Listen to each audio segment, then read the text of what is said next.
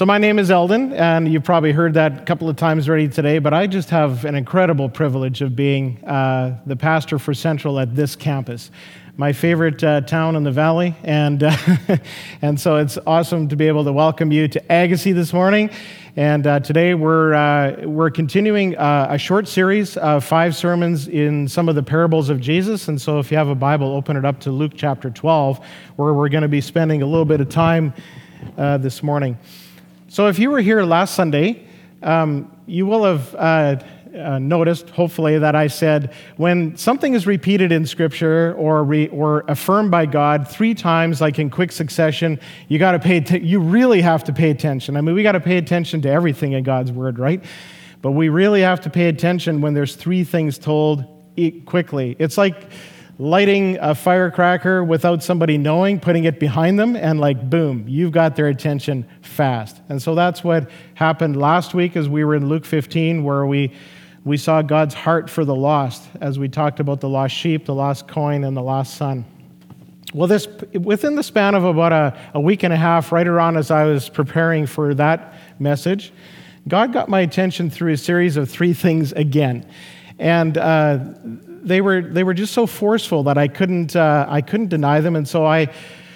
I had said, God, what are you trying to say? I got to pay attention. And one of those, the first thing that happened came through a conversation with a friend. He attends this church. His name is Mark. And I've asked Mark to uh, share not about Father's Day today, but about figs. Can you believe that? About figs. I'm a foodie, so this makes sense. Figs are awesome. I, I love figs, you know, like not just dried figs, figs in like the Fig Newton bars or whatever, cookies. I love fresh figs. They're so juicy and so good. Anyway, I digress. Mark, come on up and share your story about figs because this is awesome. Go for it. You have to hear this. I hope this one, this mic is working fine. I too want to wish all the dads in uh, church this morning a happy Father's Day. And I want to thank Eldon for giving me a chance to talk horticulture again. That's about the only time I get to come up here. anyway, how many in the crowd here have a fig tree? Ah, good, good, good. My fig tree has been a great source of pleasure because I love fresh figs. It has also been a great big disappointment some years. So I have a kind of a love hate relationship with my fig tree. This spring, I don't know if anyone else noticed this, but this spring, something unusual happened. Uh, generally speaking, fig trees don't leaf out until quite late in the spring, sometimes early summer, depending on how uh, uh, cold the weather has been. Uh, I walk past my fig tree at least twice a day because it's pl- planted right beside my chicken coop, and I have to go back and forth to the chicken coop several times a day.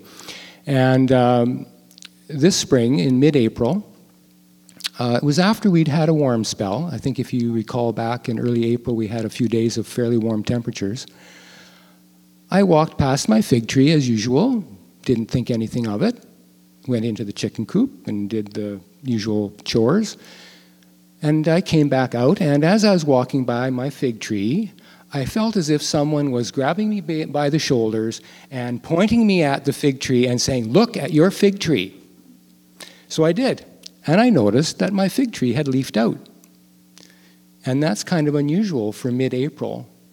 Can anyone else attest to that? there has been some years that I thought my fig tree was dead because it didn't leaf out until practically till June. Anyway, it struck me as odd that it had leafed out and that I hadn't noticed it until somebody drew my attention to it. So then I started thinking about the parable of the fig tree um, that says that when you see the fig leafing out, you know that summer is drawing near. So, with that, I'll let Eldon expound.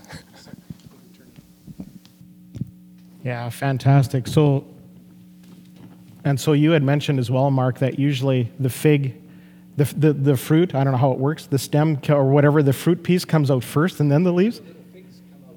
Yeah. Yeah. So the fruit begins to grow and then the leaves will follow. Jesus said this in Matthew 24. He said, and, and this is going somewhere from the fig tree, learn its lesson. As soon as its branch becomes tender and puts out leaves, you know that summer is near. So also, when you see these things, you will know that He is very near at the gates.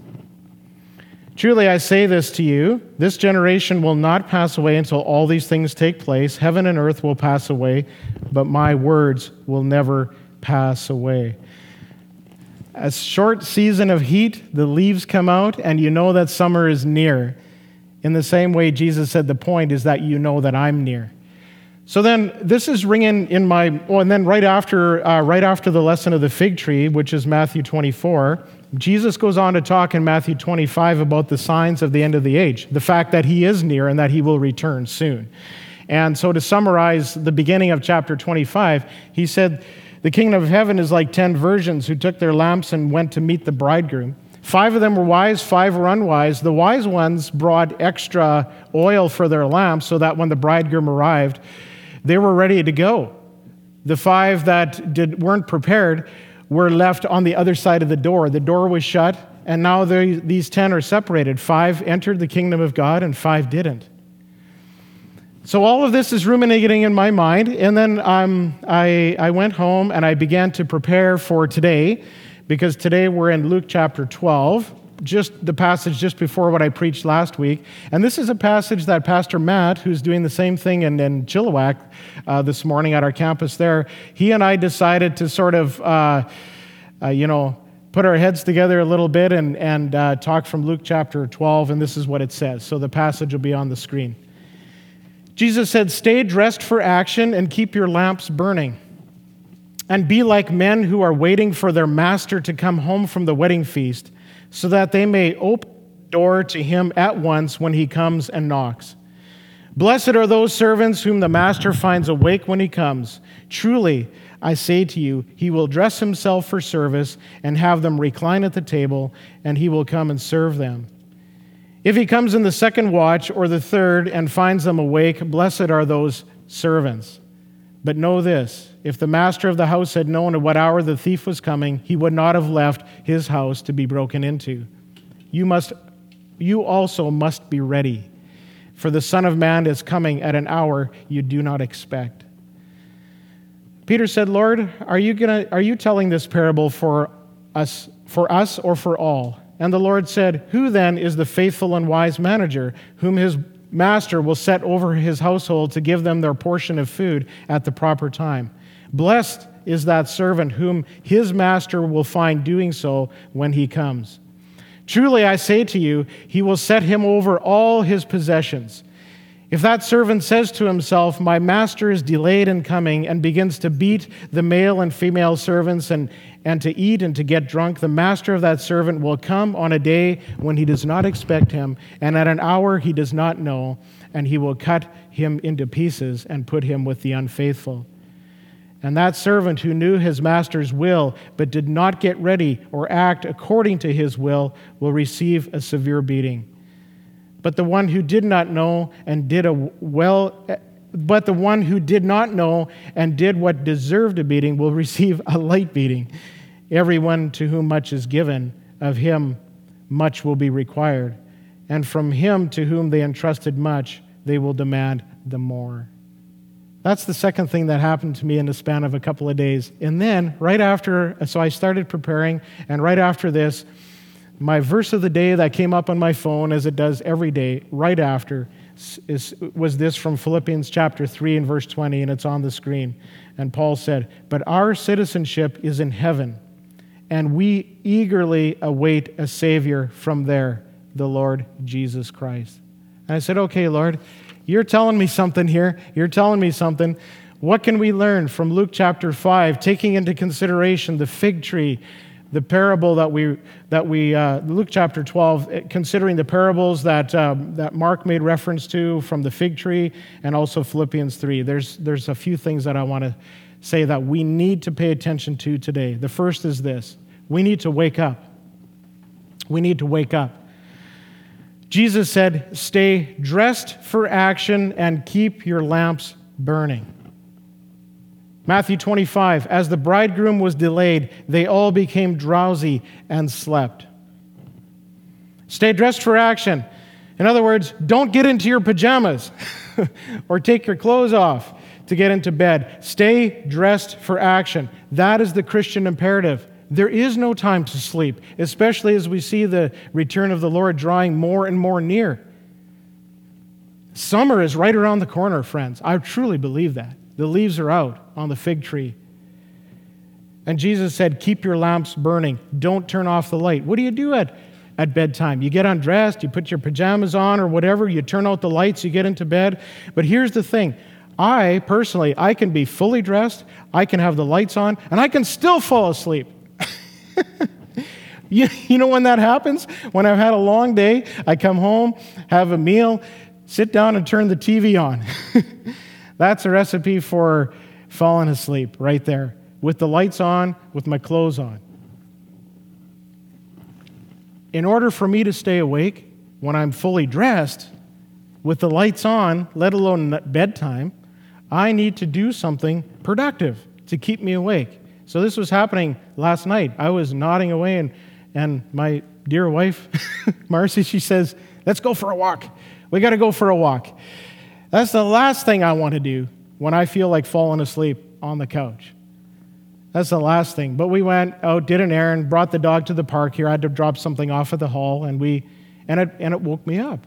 I was awake again. What does this mean for the church? As we see the Lord's return drawing near, we need to be productive in order to stay awake, fully dressed, and with our lamps burning. Even fully dressed, prepared for action, with all of our clothes on, with the lamps burning, the lights on, it's still easy to fall asleep. So we need to be productive. Pastor uh, Ron just talked about the fact that we, and I want to be like brutally honest with you folks, not like not to scold you or anything, but to say it's it's urgent. People, and I'm going to talk about this a, uh, a little bit later, but people have been pretty become pretty complacent in the past year and a half. It, it's easy it's easy to sit back, you know, get the cinnamon buns and the coffee and watch the service, and that is about it. And I did that for a period of time. There was nothing else we could do. We're re- but there was things we could do. We could be engaging our friends, our neighbors, those around us with the good news, even though there were restrictions on our indoor worship. Now that those restrictions are lifted, we think, ah, church is going again. Church has always been going. Yeah, church has always been going. And so we need, we need people to engage, not only in their communities by sharing the good news in everyday life, but we need people to engage as restrictions are lifted and we're able to worship again. We need people to help Ellie with, with front door ministry by ushering, by helping people with registrations. We need people to, to, to lead worship as we're uh, seeing you know, as restrictions lift and we're going to get into having more musicians and vocalists, we need that. And you have gifts, I know you do. We need people to help with setup. We need people to work behind the scenes to run sound and the computer and all that kind of stuff. So Tanya doesn't need to pull double duty and do the computer and the sound at the same time. And you're those folks. And I want to encourage you to stay dressed for action and keep your lamps burning. Proverbs 24 says, A little sleep, a little slumber, a little folding of the hands to rest, and poverty will come on you like a thief, and scarcity like an armed man. And that's not just that's just not that's not just material poverty, that's a spiritual poverty as well. It's in the church. Ephesians, Paul said, Wake up, sleeper, rise from the dead, and Christ will shine on you. Be very careful then how you live, not as unwise, but as wise, making the most of every opportunity because the days are evil. We, we can't make the most of every opportunity when we're sleeping. We need everyone engaged and dressed for action and ready for battle because the days are evil. Jesus said in Revelation, Blessed is the one who stays awake and remains clothed so as to not go naked and be shamefully exposed.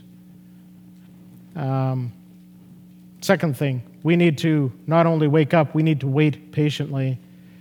We need to be waiting patiently and be like the men and women who are waiting for their master to come home from the wedding feast. We can't wait unless we're awake.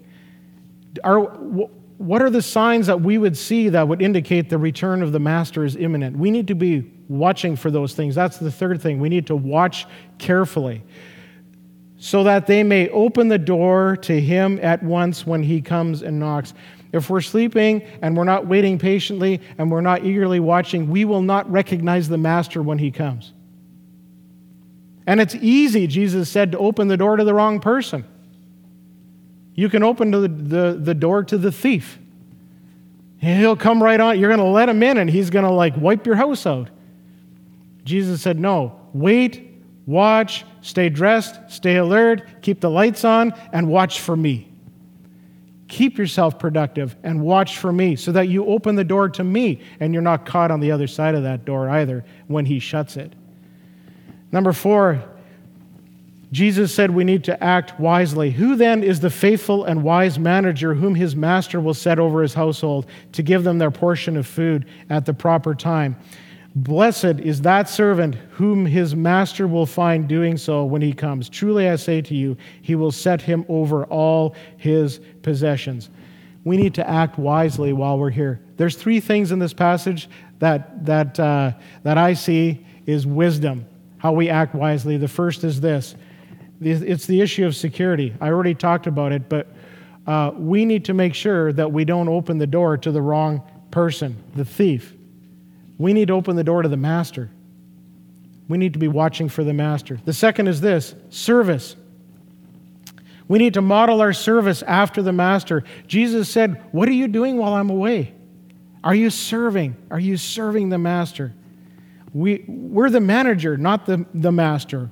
And the servant master theme is dominant here. If you, if you were to go back through this passage and every direct reference, look at, the, look at every direct reference to master servant 17 times. And there's a couple others that are inferred as well in the text.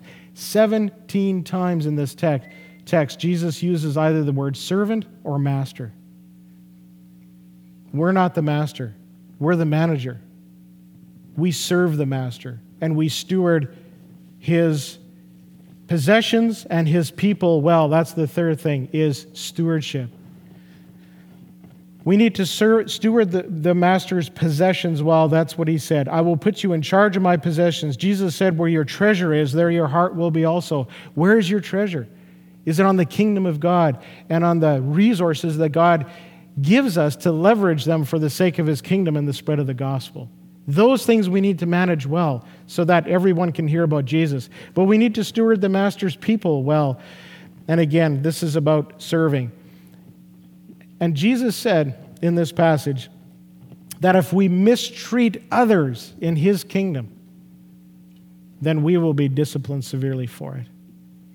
We have to treat other people well. This is what we need to be busy with so that we'll stay awake. Serving, friends, serving, stewardship is critical to discipleship. And I want to say this if you're not serving, you're not growing as a disciple. Um, last, last year, uh, we had some friends uh, visit us. They came to uh, visit parents and other relatives from the prairies. The very first church that we pastored was in Borden, Saskatchewan. And, and uh, there was a, a young guy, only a few years older than me, and I was a very young pastor at that time. He was like, I don't know, four or five years older than me. He was a new elder in the church. And when they came down here to visit family last year, they phoned us up and we got together uh, with them for a visit. And he said, Eldon, the one thing that stands out from your entire time in Borden, six years, he says, there's one thing that I remember. You told me that if I wasn't serving, I was not growing as a disciple. And that guy rolled up his sleeves. Man, did he serve. He was an elder in the church, but he did so many things behind the scenes that people would never, ever see. And that's the one thing that stuck out to him. And he thanked me for saying it. And I'm like, well, you're welcome. and I, my, my challenge to you is to do the same to serve, serve, serve. Because the minute you stop serving is the minute you stop growing spiritually. Proverbs 23, verse 24, I read this yesterday. This was my verse of the day yesterday. The father of a righteous child has great joy. A man who fathers a wise son or daughter rejoices in him. And if we think about God as our heavenly father, I think Is our Father rejoicing in our choices, in the things that we do? Does our Father delight and rejoice over those things that we're involved in? And that leads to number five. The last thing is we need to heed the warning. I'm not going to reread the passage again, but one more slide there, I think, Tanya. We need to heed the warning. There's a severe warning in here that those who don't steward well, that those who aren't watching, those who are sleeping, those who aren't expecting the return of Jesus, those who aren't watching the signs of his return, Jesus said at the end, Everyone to, to whom much is given, of him much will be required, and from him to whom they entrusted much, they will demand the more. We've been given so much, friends. We've been given so much. And one day we're going to stand before the Master and we're going to have to give an account with what he gave us, with what he's asked us to do.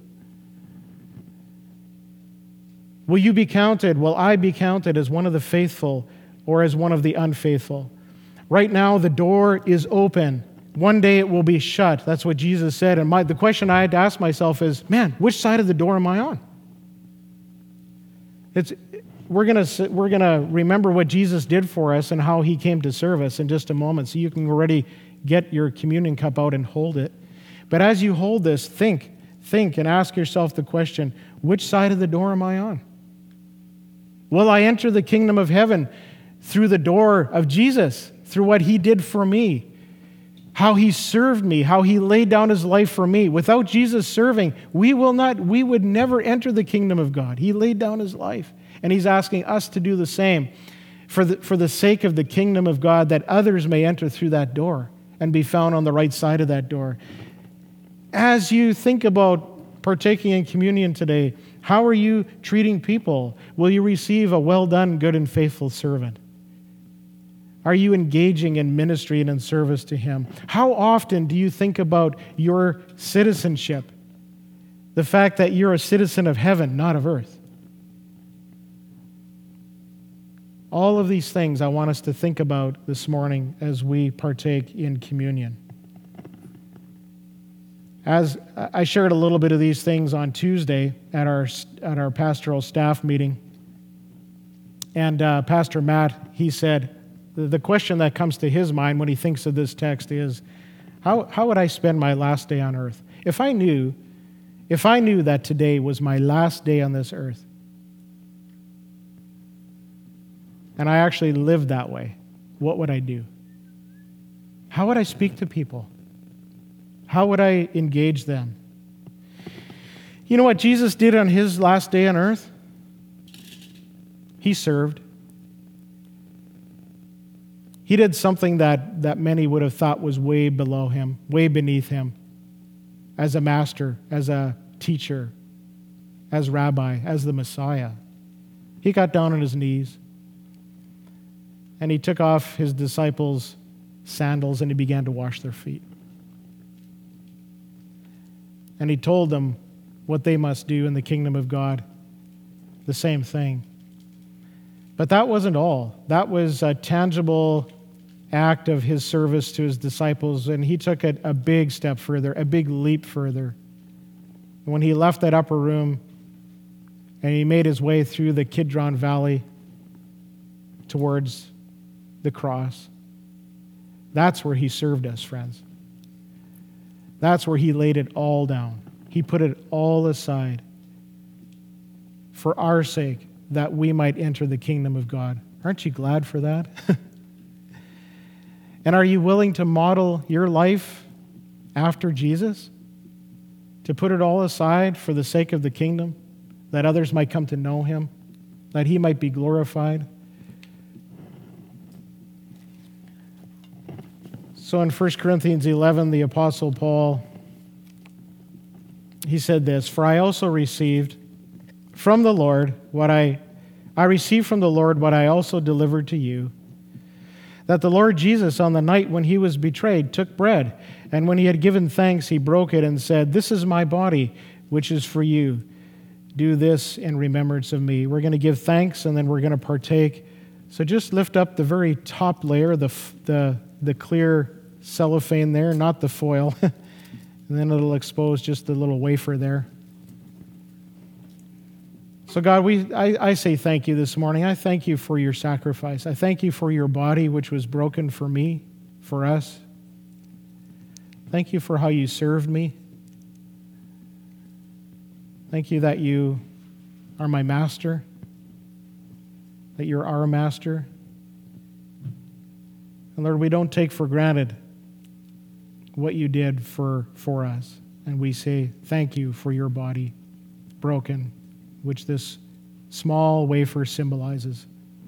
In Jesus' name, amen. Let's partake.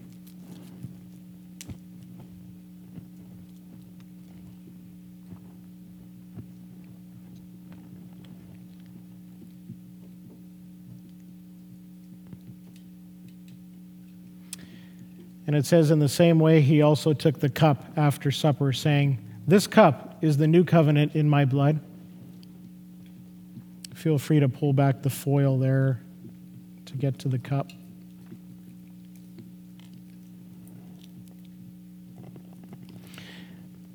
This cup is the new covenant in my blood. Do this as often as you drink it in remembrance of me. And Matthew had said it's this his blood was poured out for the forgiveness of sins. And verse 26, again, as I highlighted last week, for as often as you eat this bread and drink this cup, you proclaim the Lord's death until he comes. His return is imminent, friends. It's, he's, summer is near. So, Father, we thank you for sending Jesus because you loved us so much, that we might not have we might not perish, but have eternal life. And so, God, we, we say thank you that you poured out your very lifeblood that we might be forgiven, that we might receive that eternal life. And help us to proclaim not only now in this moment your, ret- your death until you return, but to proclaim that every day to people around us because the time is short. Your return is near. We believe that. So remind us not only today, but this week, every day, of just how much you love us, just how much you came to serve us, and what you require and expect of us. We thank you in Jesus' name. Amen. Let's partake.